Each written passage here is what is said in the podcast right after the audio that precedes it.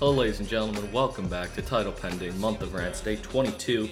Believe it or not, I'm recording this a day in advance because there's something that happened today that pissed me off so much that I felt like I had to talk about it. And while most of the rants this month have been like, oh, Wendy's is ruining the 4 for 4, oh, Bob Baffert lost me money, this is a legitimate gripe, and I hate the person who did it to me.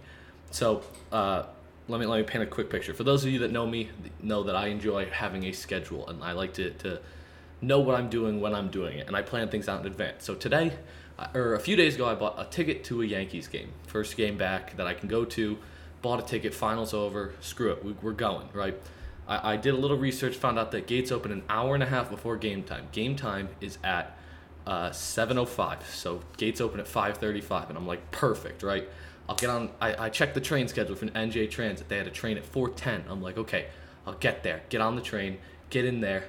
Uh, walk to the subway. Take the subway seven stops to, to Yankee Stadium. Walk up to Yankee Stadium. It'll be either around that time or it'll be like just a little bit. I can walk right up and down that road there. Perfect, right?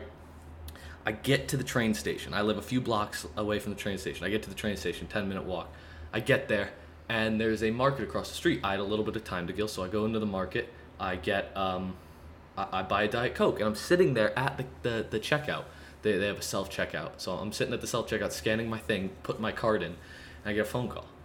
It's from a, a number I don't have saved, so I just hang it up. I, I continue to check out my soda, get another phone call. So I'm like, oh my God, what, what the fuck? I pick up and it's the apartment complex that I, I live in. They called me and they're like, "Oh, you parked in the wrong spot," and I'm like, "Okay, I'll, I'll move it when I get back. I'm sorry, I'm not not at my apartment." They're like, "Oh, no, no, no, no, no. You have to come back and move it." I'm like, "Can they just? Can the person just fucking park in my spot?" Because you know the good thing about let's say a parking spot has 20 spaces, right? For example, and they sell 20 permits, right? So every car has a permit. If I park in spot 19 when I'm supposed to be in 20, right? why can't the person whose spot I parked in park in my spot for one night? So I offered that solution to them, and I'm like, "Can we just do that? Because I'm not, I'm not at my apartment." And the woman legitimately went, "Ha ha ha ha! No, you have to come back now and move your car." So I walk back ten minutes, fuming, right? And I'm saying to myself, I'm like, if she's not sitting right there at her spot ready to pull in, I'm gonna be livid. So I walk back. I walk up to my apartment, unlock my apartment. There's two doors to get there one for the building, one for my apartment. Unlock both of them. Get my car keys. Walk back outside to the to the parking lot. Get look at my car. It's one spot uh, in the in the wrong area, and her car is nowhere to be seen.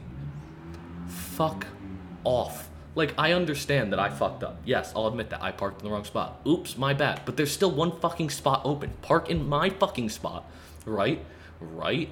and the problem will solve itself. You'd call me and be like, okay, can you move it tomorrow? I'll park in your spot. I would have gladly gone to my game, enjoyed perfect timing, enjoyed the game, came home before the night was over. Well, maybe she would have been parked there, right? Oh, darn. The next day, I would have waited till it was the, like in a normal hour when people are up and doing things, and I would have moved my car. If not, I would have called the apartment building and been like, who's parked in this spot so we can coordinate switching, right? No, but I had to do it right at that fucking instant. What if I was in the city already? I guarantee you they would have been like, well, you have to get on the train and come back now. I and I'm just I'm beyond livid at this point.